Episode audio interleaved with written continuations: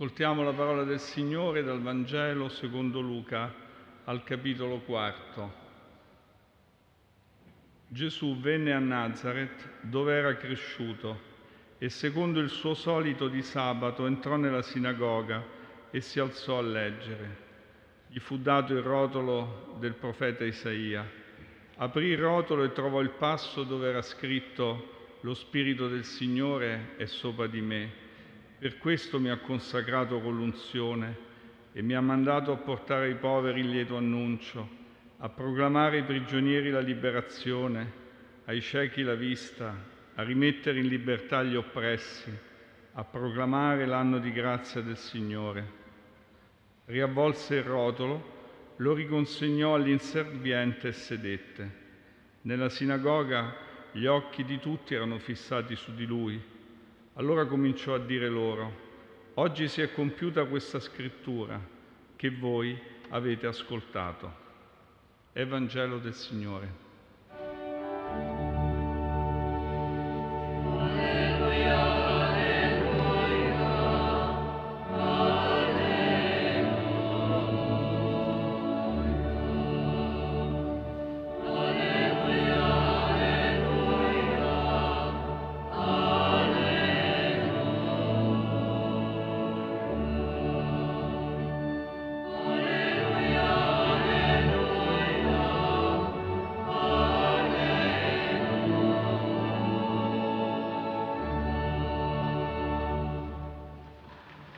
Sorelle e fratelli, Gesù va a insegnare nella sinagoga di Nazareth. Legge un brano del rotolo del profeta Isaia, apre questo rotolo e trova il passo dove sta scritto le parole che appena abbiamo ascoltato, iniziando dicendo lo Spirito del Signore è sopra di me. Gesù e lo Spirito, compagni inseparabili, come dice un padre della Chiesa. Gesù va in una sinagoga e proprio ieri, per il Capodanno ebraico, in ogni sinagoga del mondo è stato suonato lo shofar,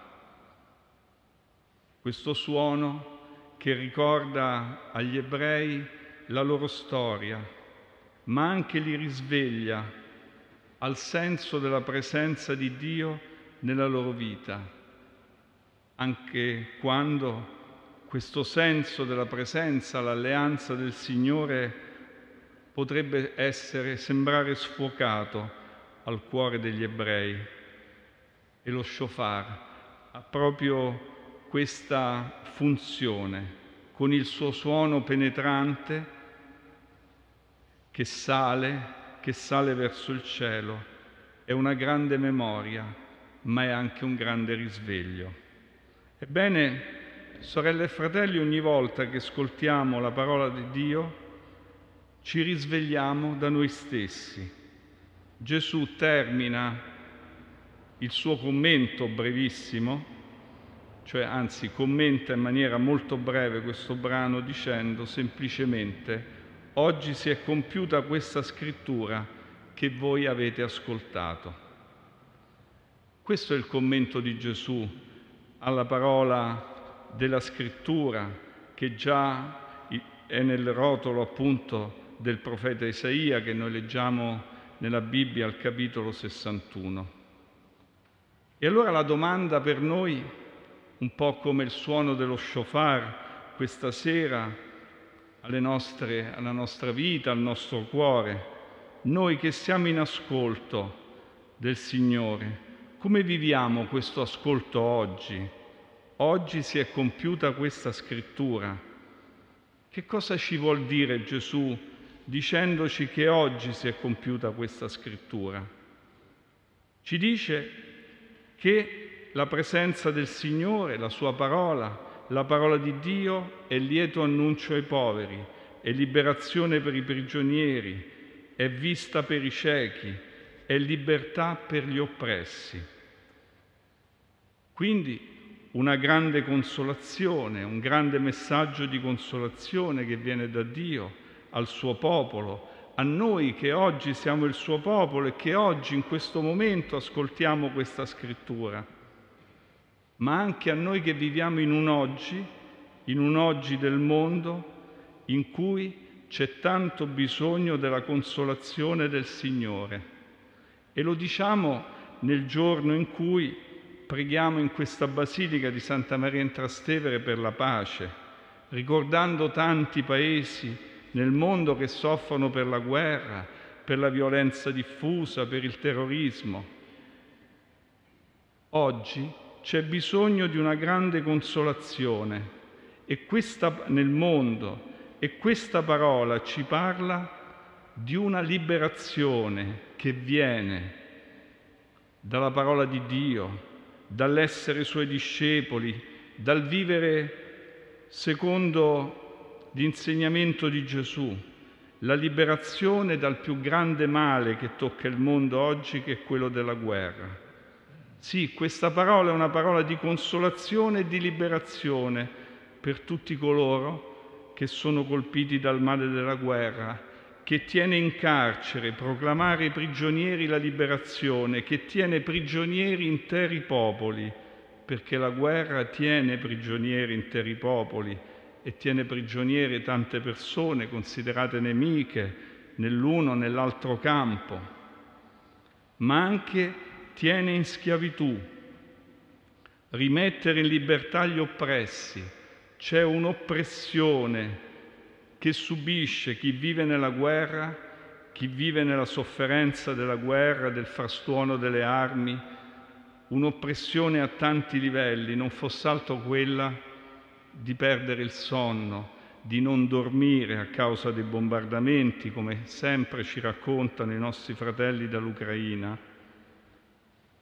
Interi popoli privati della libertà, perché la guerra priva della libertà perché si è costretti a combattere, perché se ne subiscono le conseguenze, perché ci si impoverisce, perché non si va a scuola, perché non si lavora, per tanti motivi, privati della libertà di una vita come tutti.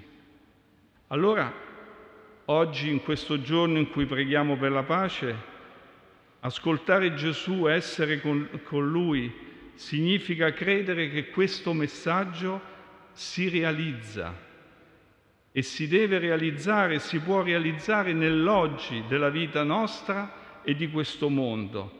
Ma perché si realizzi cioè, è necessario non indurire il cuore per poterne vedere la, la realizzazione della sua promessa, ma anche lavorare ogni giorno perché questa promessa si realizzi. La preghiera per la pace che ogni mese viene fatta in questa basilica, la preghiera per la pace degli uomini e donne di tante religioni diverse che ogni anno la comunità realizza in diverse città di questo nostro mondo, rappresenta un cammino, un cammino che mostra la fedeltà alla pace. Sì, sorelle e fratelli, perché la pace ha bisogno di fedeltà, ha bisogno che qualcuno ne sia fedele.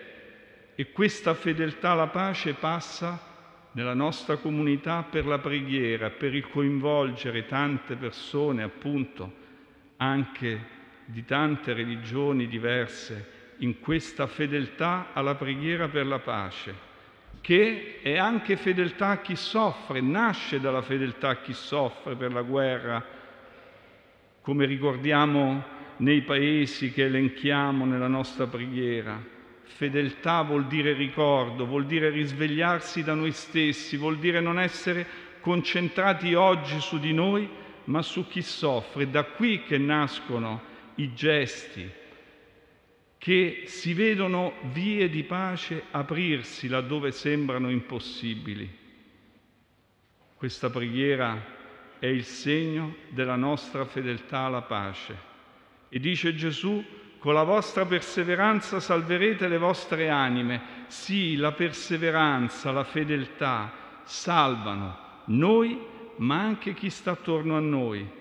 perché questa preghiera salva, perché questa preghiera consola ed è il segno che quell'oggi di cui ci parla Gesù si sta già realizzando in questa Chiesa come si è realizzato a Berlino i giorni scorsi. Abbiamo visto cose prodigiose.